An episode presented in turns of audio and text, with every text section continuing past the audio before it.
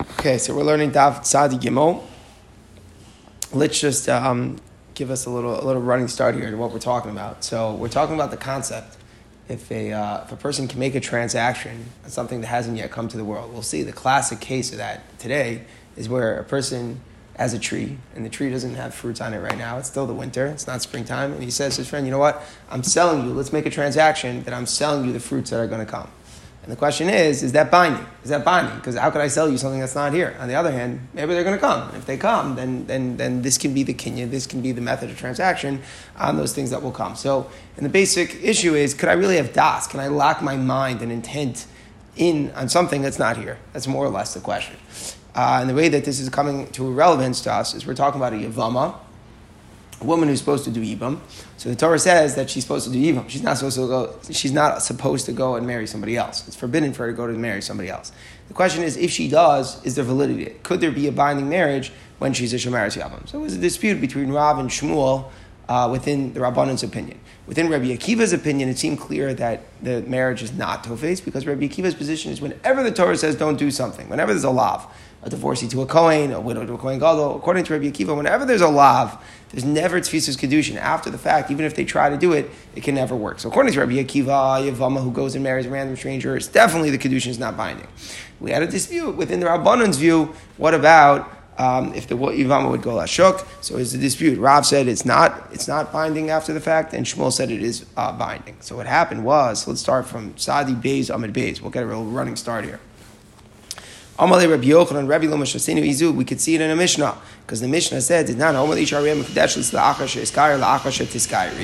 If a man is doing an act of Kedushin, and he tells a woman um, that you should become a Kadesh to me after I convert to Judaism, so meaning that currently the man is not Jewish, and he's trying to be Makadish to woman that it should take effect after he converts. Or the woman is currently not Jewish, and he says that the, that the Kedushin should take effect after you convert. After I become freed from slavery, you become freed from slavery. A man goes to a married woman and he says, I'm being Makadish you.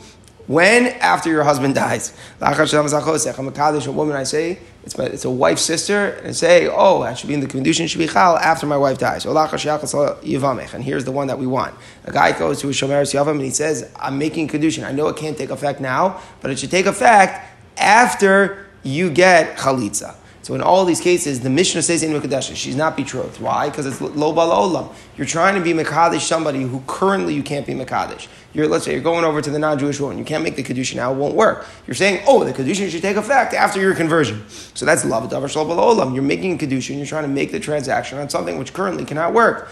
So the Mishnah this time holds that it doesn't take effect. But one of the examples is telling the Shomeres Yavam that the Kedushin should take effect after she gets Chalitza. Clearly we see that before the Chalitza, the Kedushin cannot go in effect. So the Gemara, so what do we see? We see there's no tefisas kedushin. So Amalei Rabbi Yanai told Rabbi Yochanan, loved the dayu lachas, if I didn't pick up the shard, mi mishkachas maraganusa to to say, you wouldn't have found the diamond underneath it, which is an expression of the way of saying is, don't think you've made such a great discovery. The reason why it's not such a great discovery in the Mishnah, as the Gemara goes on to tell us, because if not for the fact that you were praised by a great person like Rabbi Yanai, I would just say that that Mishnah could be like Rabbi Akiva. Rabbi Akiva in Kedushin Taisim Chavi Lavin. Yes, it's true that the author of that Mishnah holds there's no Tfisas Kedushin for the Yavama. That's true. If she marries somebody outside of her Yavam, the Kedushin is not valid. But that could just be only within Rabbi Akiva's view. Rabbi Akiva's view is that any Lav, there's no Tfisas Kedushin. But within the Rabbanon's view, where generally there is tefisas kedushin for a lav. Is there an exception that Yavam al is any worse? We don't. We can't prove that way, one way or the other, from the Mishnah. So now, now that we've defended that way, that maybe it's only going like Rabbi Akiva, now the Gemara gets into a tangent. Here we go. Rabbi Akiva, if it's only Rabbi Akiva, then what's the whole issue here? That right now he can't make the Kedushin, so he can't transact the Kedushin for a later point? That's not true. The Kedushin should still take effect. If it's Rabbi Akiva, we're going to happen to draw on our knowledge of Rabbi Akiva's position elsewhere. That is that you could make a transaction on something which didn't come to the world. So basically, what we're doing now is we're saying like this: If your only line of defense is to say that the Mishnah here is going like Rabbi Akiva, and that's why there's no tefisas kedushin, I'm going to run you into problems because the Mishnah is saying there's no kedushin. If it can't take effect now, you can't make it take effect for afterwards. So I'm going to show you that if it, Rabbi Akiva actually holds, you could make a hakna on davar olam. You could make a transaction on something which didn't come to the world, and that will force us to say the Mishnah is not Rabbi Akiva, which forces us to say it's the Rabbanan, which forces us to see that there's no tefisas kedushin on Yivam Shuk, even within the Rabbanan's opinion. So where are we going to draw on this Rabbi Akiva from? So now we get to the top of the Amid Aleph. Titzanan, top of Amid Aleph. Konim she'ani osa lepicha. A woman says to her husband, Konim, she makes a neder. She forbids all of the things that she's going to do, all of her handiwork, literally, like all of the all of the jobs that she's going to do. She says, my husband cannot get any benefit from. So a person has the ability to ask for something that they own on, some, on somebody else. I can ask for, you know, my property. I can say that my, my property is forbidden to you. I could do such a thing like that. Here, the woman is saying that the things that she's going to make, whatever she's going to produce, she didn't produce them yet, but whatever she produces, whatever, whatever job she's going to do, the effect of those jobs are going to be forbidden on her husband. So the question is, is, it, is not neder binding? And the reason why it's probably not binding, what's going on, is because since the husband supports his wife, the rabbi said that he's entitled to her handiwork. So if a woman has a job, the husband actually is entitled halachically to, to, to enjoy from it. It's not just a random stranger trying to enjoy from her handiwork. It's the husband has entitled. That's rights of marriage. He supports her, and he has to give her food and clothing, whatever it is. And if she has, has whatever job she likes, part of the part of it goes to the husband. So Einu Tzarech Lafer. The Tanakhama says he doesn't even have to be made for. He doesn't have to annul her vow. A, a husband could annul a vow, but he doesn't even have to. Why? Because it never went into effect. She's answering something she has no capacity to answer. And the point is, is that I can't answer something that's owed to you. I can answer my property on somebody else who's a stranger, or a friend, or somebody I like, but I can't answer it on someone who has a right to it. So if the husband has entitled benefits to his wife's handiwork, to his wife's handiwork, she has no ability to make such a nether and say, "Oh, my handiwork is going to be usher to you." It's not. It's not fully hers to make that decision. So Rabbi Akiva says Yafer. Rabbi Akiva says no, he still should make that far. Why? She may produce more than he is entitled to. And the point is, you know, a woman can have so many different jobs. It, it, it's not it's not limitless. However much she owns, it all goes to the husband. There's a certain core amount that the rabbis legislated. But if she's going to produce more than that, then she's entitled to that, and her husband is not. So she should be able to answer the extra part. And if she could answer the, the answer part, the extra part, then if the husband's smart, he should be made for the neder. Why should he be made for the neder? Because it could impact him, right? He and that there is an ability. The Torah said a husband can be made for the wives of the, the vows of his wife if they impact him. So therefore, Rabbi Akiva is saying practically he should make the afar. Tanakama was saying, oh, it's just wages which are owed to him anyway, so why bother with the annulment? Rabbi Akiva is saying he should annul because of, of the part which might be the excess beyond what is owed to him. Now, what does this have to do with us? What it has to do with us is that in our case, what is the woman answering? What's the whole nether? The nether is on something which hasn't come into the world. So I could answer something I own. I could say, my property is forbidden to you. But what's she answering? The thing that I will make? She says, whatever my hands make, whatever is going to come and emerge because of my work, that I'm going to answer on you. But it's not here yet. So if it's not here yet, how at all is she making a nether? It must be that a person is able to make a transaction. And when I say transaction, it's loose. You're able to impact something in Allah even if it's not here yet. She's able to say, my future handiwork should become Aser. So if that's Rabbi Akiva's view, so that's we're proving he owes all the Maktan Davar So the same thing if a person is marrying a woman who's still waiting for Chalitza, according to Rabbi Akiva, it should be able to go in effect after she has Chalitza, even though at the time that he gave her the ring, it couldn't have gone in effect. So the Gemara says, no, Itmar Allah was said in that case, I'm The Mishnah is dealing with a case where the woman didn't just say, whatever I make in the future should become Asr. She didn't say that. She said, my hands become consecrated to the creator of these hands, meaning to say that she's the vow is really taking place on her hands. The Adivas Nuba Alma, the hands are in the world. Now the Gemara is very subtle. A neder is all about what you say. That's why you could make, you know, you could play around with these things. So since I worded it that as not shot, I'm answering the future handiwork. Handiwork's not here. I'm answering my hands for what handiwork they will produce. So what's the neder taking effect on? The neder is taking effect on the hands, and the hands are here right now. And that's the key. That's the subtlety. If I would ask her future handiwork, the handiwork's not here. But if she answers her hands now for what handiwork they will make, then it could take effect on, uh, on, on, the hands right now, and therefore it's not a davar shlo so we're coming out that from Rabbi Akiva's position here, you don't see that he holds you can make a transaction on a davar shelo Now the Gemara continues, and again, this is all just one big tangent today about whether you can make a kinyan on davar shalom olam. Rav Nachman bar Yitzchak, Damar Rav Nachman bar Yitzchak. We have a dispute about this. He said as follows: Rav Huna Rav, Rav Huna like Rav, Rav Rabbiana, Rav like Rabbiana, Rabbiana like Rabbi, Rabbiana like Rabbi Rabbi Rabbi, and Rabbi holds like Rabbi. For Rabbi, Rameir, Rabbi got it from Rameir, Rameir, Rabbi Lazar and Yaakov, Rabbi Lazar and Yaakov, Rabbi Akiva. So there's a whole long list of rabbis, one who got from the other, who all say All the following people that we just listed all hold that you could make a transaction on something which hasn't yet come to the world. One of the people in the list, where we the source of it all, was Rabbi Akiva. So these people, that person, Rabbi Nachman Yitzchak, who listed the whole list of people hold you could make a transaction, and one of them, the source of them all, was Rabbi Akiva. They must hold that Rabbi Akiva, you see in that statement, does hold you could be Makdam Shalom. What we just said is Rabbi Akiva may hold you cannot. Just the case was you, she was she was answering her hands that argues on this person who listed Rabbi Akiva as one of the people who hold that you could make a transaction on something which is not here. So now that we went that list, we're going to try to go through the list one by one and pick out where we see each of these individual Rabbanon saying Shabbat. Rav Huna Mai, and really Rav Huna's case is the classic case. What's the classic case? The Itmar, here it is. Somebody owns a tree and he's selling the future fruit from the tree to his friend. The fruit's not here yet. I'm making a transaction now that the fruit which emerges will belong to you. So Amr Rav Huna says like this: Before the fruit grow, I can pull out of the deal. Because even if you hold about the mashal olam, but it's only going to go in effect when the fruits are here. Before the fruits are here, definitely I could pull back. So if I want to pull back before the fruits come, I can pull back. And, but mishabol olam, once the fruits come, and oh, I can't pull back. The sale went through. Because Rav Huna holds that the kinyan that I made, even though it was made before the fruits were there, but as soon as the fruits come, boom, the fruits automatically belong to the buyer. Rav Huna holds, despite the fact that they weren't around at the time of the kinyan, the kinyan can still transfer them. Whereas Rav Nachman says, no, Rav Nachman holds you cannot make a kinyan on something that, that's not here. So even once the fruits come, who owns them once they emerge? The seller. Because according to Rav Nachman, the transfer that we made prior to the existence of the fruits, it never goes through. We agree, let's say the buyer went and picked up his fruits and the seller didn't say anything. And then, you know, a month later he comes and he sends him a bill. He sends him a bill. He says, You ate my fruits. Rav Nachman would agree that, that the, the, the buyer who ate the fruits doesn't owe him a penny because we assume that the seller was mochel. In other words, the seller made the sale on the fruits before they existed. According to what we hold in Rav Nachman, the sale didn't go through. There's no sale. Really, the fruits, when they come out, belong to the buyer. But if the seller doesn't say anything, and he allows the buyer to pick the fruits and take them and eat them, then he can't come crying later that you ate my fruits. We assume he was mocho those fruits. That's the assumption that is made. All right, but either way, we see a dispute here about whether you can make the kinyan on the fruits which didn't come to the world, and Rav Huna holds that you could make a transaction.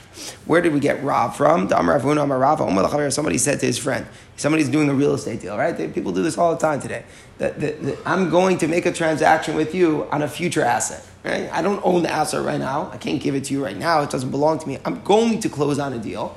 And when I close on the deal, I will own something, and I'm making a transaction on that future thing now. That's exactly the case.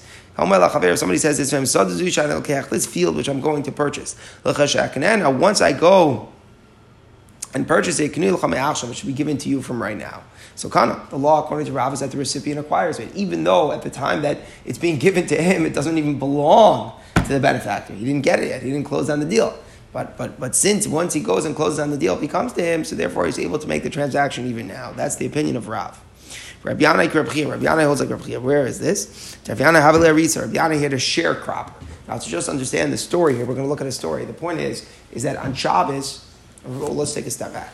Before you eat from fruits, you have to take off trumas and maizos. We've spoken about that a little bit recently. You have to take off trumas and maizos. Before that is tevel. You're not allowed to eat the grain or, or the produce. Now, there's another halacha that you can't take off trumas and maizos on Shabbos. The reason is it's like you're fixing because the, the stuff is forbidden without it, because you can't you can't eat it before you take off truma. So once you take off truma, it's like you're fixing the stuff. So so the issue was that Rabbi Yanai had a sharecropper.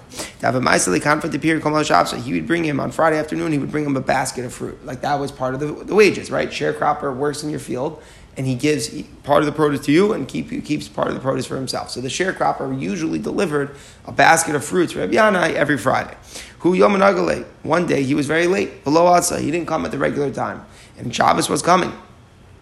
So Rabbi Yanai was concerned that the, the, the, fruit wouldn't show up to Shabbos, and if it didn't show up until Shabbos, it would be too late to take off Truma. There goes his dessert. He needs the fruit for Shabbos. So Shakal also appeared to the Vesio So what he did was he took fruit from his house, and he said, These fruits are miser for the fruits that will come to my possession.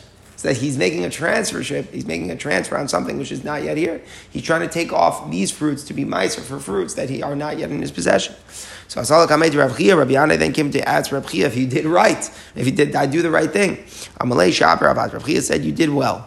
And I can prove to you from a pasuk that what you've done is correct and that the Kinyan went through. And therefore, when the fruits came, they were already miser. The Tanya, says in the price, the Pasuk says, when it's talking about taking off misers, it says that part of it is that you'll learn to fear God every day. Ma'asers forces you to fear God every single day. Kol. What does that mean? Every single day. It's referring to Shabbos and Yontif, meaning to say there's something about Shabbos and Yontif relating to Trimas Ma'asers that will make you fear God even more. In what sense? If you say that the Torah is saying that by Torah law you're allowed to take off Trimas Ma'asers on Shabbos, and that's the chiddush of the pasuk that it's not forbidden to take off Trumas and on Shabbos. Maybe that's what it means. Maisers will make you fear God every day. You'll do the mitzvah of taking off Trumas and even on Shabbos. Obviously, it's not the pasuk. Why? Because Israel called the Meshri Total Darabanan. Do we need a pasuk to permit moving the tevel on Shabbos, which is only midrabanan? Meaning the whole issue of tithing on Shabbos is only in iser midrabanan. That it's like you're fixing. That's all in iser midrabanan. So if it's all in iser midrabanan, it cannot be that the Torah is talking about such a thing and allowing you to do that. The, the pasuk doesn't talk about an iser midrabanan.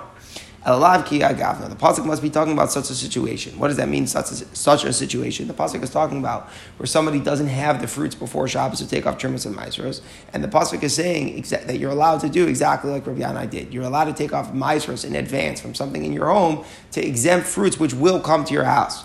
And that's exactly what the pasuk is saying: is that for the for the sake of Oneg Shabbos, you can be mafresh trimmers and maestros on things which haven't yet come into existence, and therefore we see it's okay. The problem with this Gemara, which Tosa struggles with, is that if by Torah law you're allowed to take off Trumas and Maasros on Shabbos itself, if that's true, so then by Torah law, what would the scenario ever be where someone's trying to take off Trumas and Maasros on Friday in advance for something that come? That's it, we're going in circles. If you're allowed to take it off on Shabbos itself by Torah law, and that's why that's not what the pasuk is talking about, then why does it make more sense to the Gemara to say that he's talking about on Friday taking off Trumas and Maasros in advance of the fruits which will come by Torah law? Let me just wait till Shabbos until they're in front of me. Whenever I have a fruit that I want to eat, I'll take off Trumas and Maasros on the spot. So it's hard to understand in the Gemara what the Gemara how the Gemara is expounding this. But somehow it seems the Gemara is expounding the pasuk of fearing God all your days in reference to Trumas and Maestros, that the Torah is giving a permit to a person to take off Trumas and Maestros in advance before Shabbos to exempt fruits which haven't yet come into the person's possession. Okay, so we see it's allowed. So the Gemara says, Amalei Rabbi said to Rabbi for Akron Bechelma, there was a dream that was read to me. What did, they, what, what did they read to me in my dream that Friday night? They read to me the pasuk Kone Ratzutz, about a cane, some sort of wood that was all splintered. So what, what, what in the world is the meaning of such a dream? My love they were, they were referring to the pasuk. There's a pasuk which says, You've relied upon the support of a reed which is uh, splintered, meaning to say that you've re- sometimes you go and you get a cane, you think it's good and supportive, but really it's all splintered, it's no good. So so to here, you've relied on something which is not something you can really rely on. That was the meaning of my dream. God was showing me my dream that I did the wrong thing. So, so the Reb Chia responded, "Lo This is the pasuk that was being said. Kana ratzos lo yishbar. Hashem will not break a splintering rin. He wanted, he will not extinguish the flax that is burning. Meaning that Hashem is saying that even when things are vulnerable, they will not they will not break. So here he's saying to him, you know, even though it was a, it was a novel psak, you did okay. Everything that you did was just fine. Everything was fine by taking off the trimmers and masters in advance. So everything is fine he did okay, and we have a, a, source from here that these, these rabbis held you can be make hakna on Davar Shlav Rebbe, how do we know what Rebbe holds? Titania, lo saskir eved al donov. You should not deliver a slave back to his master. What in the world does this mean? How do I have a slave? So it's, if simple pshat, the pasuk is if there's a fugitive slave, don't return him. Help him go free. Right? That's the simple pshat. But Rebbe says it means we're talking about someone who purchased a slave on condition to free him. You purchased him now on condition to free him. And the Pasuk is saying, don't, don't make him a slave. So where, what do I see over here? Like, what is the case? And the Gemara elaborates, the case is, the cost of lay, the one buying him wrote the slave in a document. He wrote him a document that he was freeing him before he owned him. He said, Once I go purchase you, you retroactively acquire your freedom from this moment right now. So he's making a kinyan He doesn't own the slave now, but he's saying, Once I buy you, I'm freeing you now. So if you hold on the Olam, that makes sense. You could do such a thing, that you can make that transaction of freedom, transfer freedom to him even before you purchased him. Rabbi Meir, where does Rabbi Meir say that you can make a king of Shabbat Olam. The Tanya says in a brisa, Omer the Again, a non-Jewish man is telling a Jewish woman, I'm, I'm, I'm marrying you after I convert. The Or a Jewish man is telling a non-Jewish woman, I'm marrying you after you convert. If you have two slaves, one slave is telling the other, after I go free, after you go free, we'll marry each other. Again, he goes to a married woman after your husband dies, we should be married. A person goes to his wife's sister and he says the same thing after my wife dies, then we will be married. Or after Yavin does chalitza, then we'll be married. In all these cases, she's not mekudeshes even after the event takes place, because the Tanakama holds in adam. The kinyan cannot take effect before it's possible now. Rabbi Meir Omer, Rabbi Meir says mekudeshes. She could become mekudeshes, meaning that's exactly the dispute. Rabbi Meir, the minority opinion holds you could make a kinyan on davar shalom. By the way, just to make that point, I mean this is stating the obvious, but even though we're listing all these rabbis who hold you could make a kinyan on davar shalom there there there are many minority opinion, meaning even though there are many individuals who hold that way, that's the, the, the, the, the anomalous opinion. The regular mainstream opinion is that you cannot make a transfer on Davar Shalom Olam. Says the Gemara Blazer ben Yaakov. Tanya, yes, Rav Blazer ben Yaakov. Afilo Amar. Somebody, even if an owner says, let the cut fruits of this row, in other words, one row in the field was already cut. The grain was already cut, and you say that the cut fruits should become truma for the attached fruits Oh, Peres Arugam Mechubar Peres Arugam where you said that the attached fruits of this row should become truma for the cut fruits of the other of the other row. And in both cases, he says it should only go in effect once the fruits grow to a third and are then picked. Meaning, right now, they're not yet grown to a third, so they're not yet obligated in truma. Truma is only obligated once the produce grows to a third of its normal size. So you're making the transaction, the transfer of the truma here before it's at that point. Now, once the, the fruits grew to a third and are picked, where the truma can take effect, the Rav Kayamim, his word stand, meaning the designation of truma can take effect even on something, even when the grain is not in a state of when it's obligated in truma. You're still able to do it now, that it should take effect at a later point. So again, we see that uh, like a Rabbi Ben Yaakov, you can make a kina davar shalom And what about Rabbi Akiva? So this is the Rabbi Akiva that we started with. It's not, it says in the Mishnah, according to the people, the woman who said to her husband that I'm offering all my handiwork to you. Eino The Tanakama says there's no need to annul her vow because it never started in the first place, and all of her handiwork is owed to her husband. Rabbi Akiva says Yafer, the husband should revoke it. Because she might produce more than he is owed, in which case the excess amount would become forbidden. But if he'll annul it, it won't. So what do I see? That even though the handiwork is not in the world, she's already making a transfer. She's offering it on her on her husband. So I see in Rabbi Akiva, Adam So we end in a dispute where Rabbi Akiva's position is. Some people list Rabbi Akiva's position as part of a list of Makdal Shabbat Remember, we saw that other people say, no, really Rabbi Akiva holds ain't Makdal Shabbat The pshat is here is that she offered her hands for the future handiwork which they will make, and the hands are in the world right now. So, in conclusion, where are we? Can you make Kedushin on a Yavam al We don't end in a clear place. Because we could defend that the ones who hold you can't are only Rabbi Akiva, but in the Rabbanan you might be able to. Ah, if it's Rabbi Akiva, why can't you make a kinyan Allah Maybe Rabbi Akiva does hold Eina Damak Shalom It seems like in some of the cases brought earlier, we're emphasizing Tanui Me'achshav. Yes, very good, very good. Sometimes you say that the kinyan should take place from now. So, and whereas let's say like the, when I sold you the fruits, right? I didn't say once the fruits come, now they're yours. I said once the fruits come, they'll be yours. And like that's what clearly we say. Until the fruits come, of course you could pull out. The question is what if it's binding once the fruits come. It sounds like the question of Lava Olam is, could I make the transaction for the future time when right now it's not here? Other of the cases, as you notice, yeah, it sounds a little different. I, I, I, I go to a field and I say, I go to my friend, I say, I'm giving you a present, I'm giving it to you now, the field that I will buy in the future. And the point is, could it become yours now, despite the fact that I'm yet to go own the go go own the go own the field? And that's an interesting point. What does it have to do with now? Maybe why is he even using that word? Is it does it help something? Is it necessary? So that's Mamish Taisus' question. Tosus introduces some new concepts that um, that besides for the issue of lo olam, there may be an additional confusion about whether or not the kinyan is separated from the time of the effect, and that might be an additional issue. And sometimes it applies, sometimes it doesn't. There's a whole complexity about that additional point. Now we go back to something, really what this whole parak is about. What did we learn in the parak? That a single witness is believed to allow a woman to remarry, right? That's this whole parak. And the reason is we feel bad. A woman is trapped. She doesn't know what happened to her husband. A single witness says, I know the husband died. It, we, we, make an exception. We and gives permission to the, to the woman to remarry. What about in the case of a Yavama? In other words, can a woman do Yibam based upon the testimony of one witness? So what happened? Her husband went, went, went away. And the question is that a single witness comes and says the husband died, but she doesn't want to stop remarry. The question is, could she remarry her brother-in-law and do yibum? That's the question. So why would it be any different? So the Gemara explains. Maybe the reason why we rely on one person because even though it's only one witness, but it's avidi legluya. Avidi legluya means it's destined to be revealed. Meaning, you might not know today if the husband's alive or dead, but at some point everybody's going to find out, right? It's going probably in the news eventually will be will, will be will be disclosed. So, why would I lie about something I can get trapped in my lie? I'll lie about something if I can't get caught. But if I could get caught, I'm deterred from lying. So a single witness generally isn't believed. But here, because it's avidi legluye, whether or not the husbands are alive or dead, that's what's behind the concept of why we believe even a single witness. So if that's the reason, hachanami, so too with regard to doing ibam, the single witness can be believed because he wouldn't lie about something he could get trapped in. Oh, Dilma, time what's the real reason why we believe a single witness? It's not because of the single witness so much. It's really just because Mishum Di'i Daiko Mitzvah.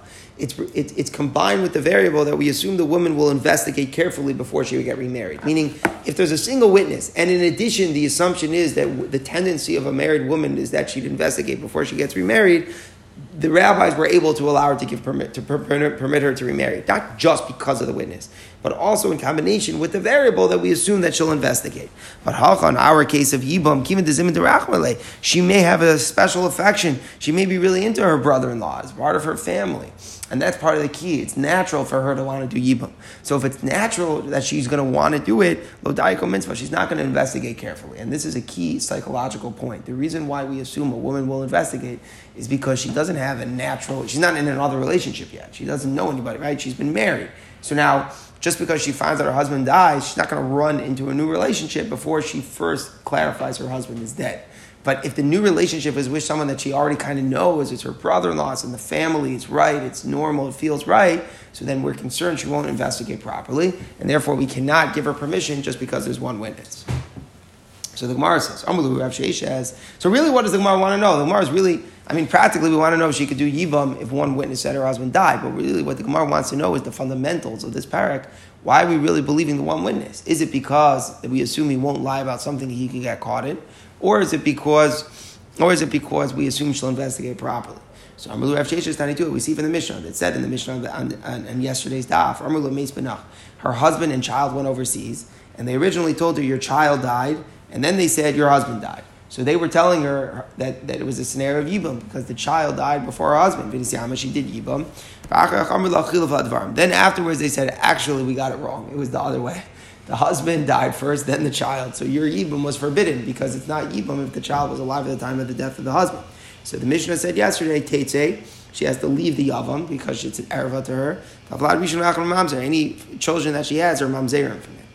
So what does this have to do with us? What's the case? Meaning, how many witnesses originally told her she was obligated in Yibam, and how many witnesses are now telling her that, she, that she's doing the wrong thing?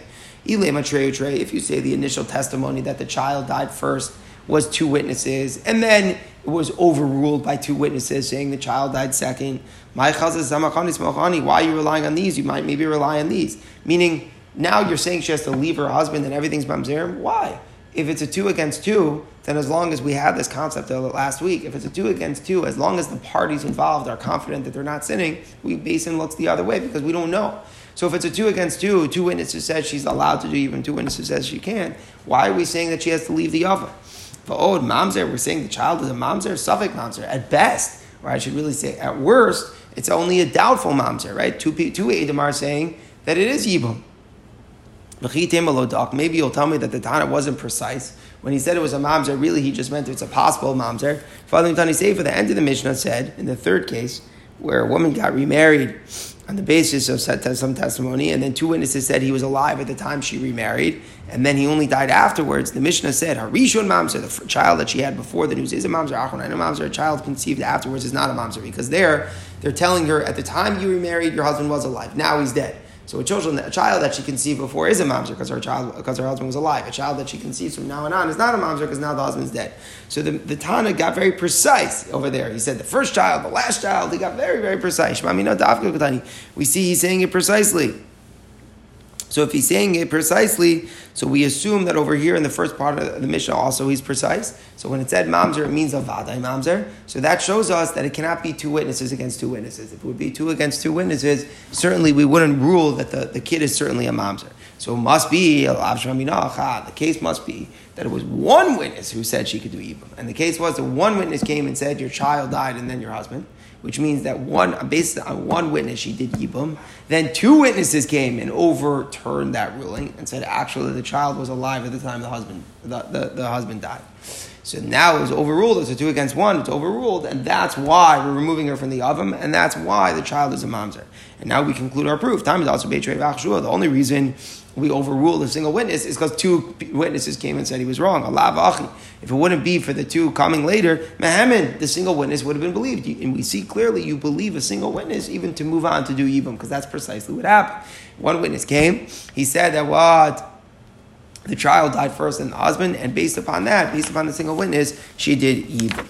Okay, so therefore we have completely resolved our question. We've resolved that a single witness is believed to allow a woman to remarry her Yava. Now the Gemara gives us a different version. For Ikadam, other people say, Hello to Bailach.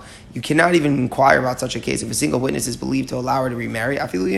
She, she herself is believed. Even a woman herself is believed to say her husband is dead and matter her to Yibam. Not as the Mishnah says, when a woman in a regular case says, My husband died, Tina, so she can remarry. In other words, the single witness that we believe could even be the woman herself. Interesting point, a new point that we're going to touch on and coming up that even when the woman herself, she's the party involved, she says, My husband died, she could get remarried.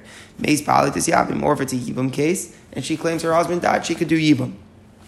So that goes without saying that if the woman herself is believed, certainly we'd believe a different single witness. Where's the question? Do we accept a single witness testimony to be Matari Yavama to the general population? Meaning to say, do we free a woman from being bound to Yibam? How do we free a woman from being bound to Yibam?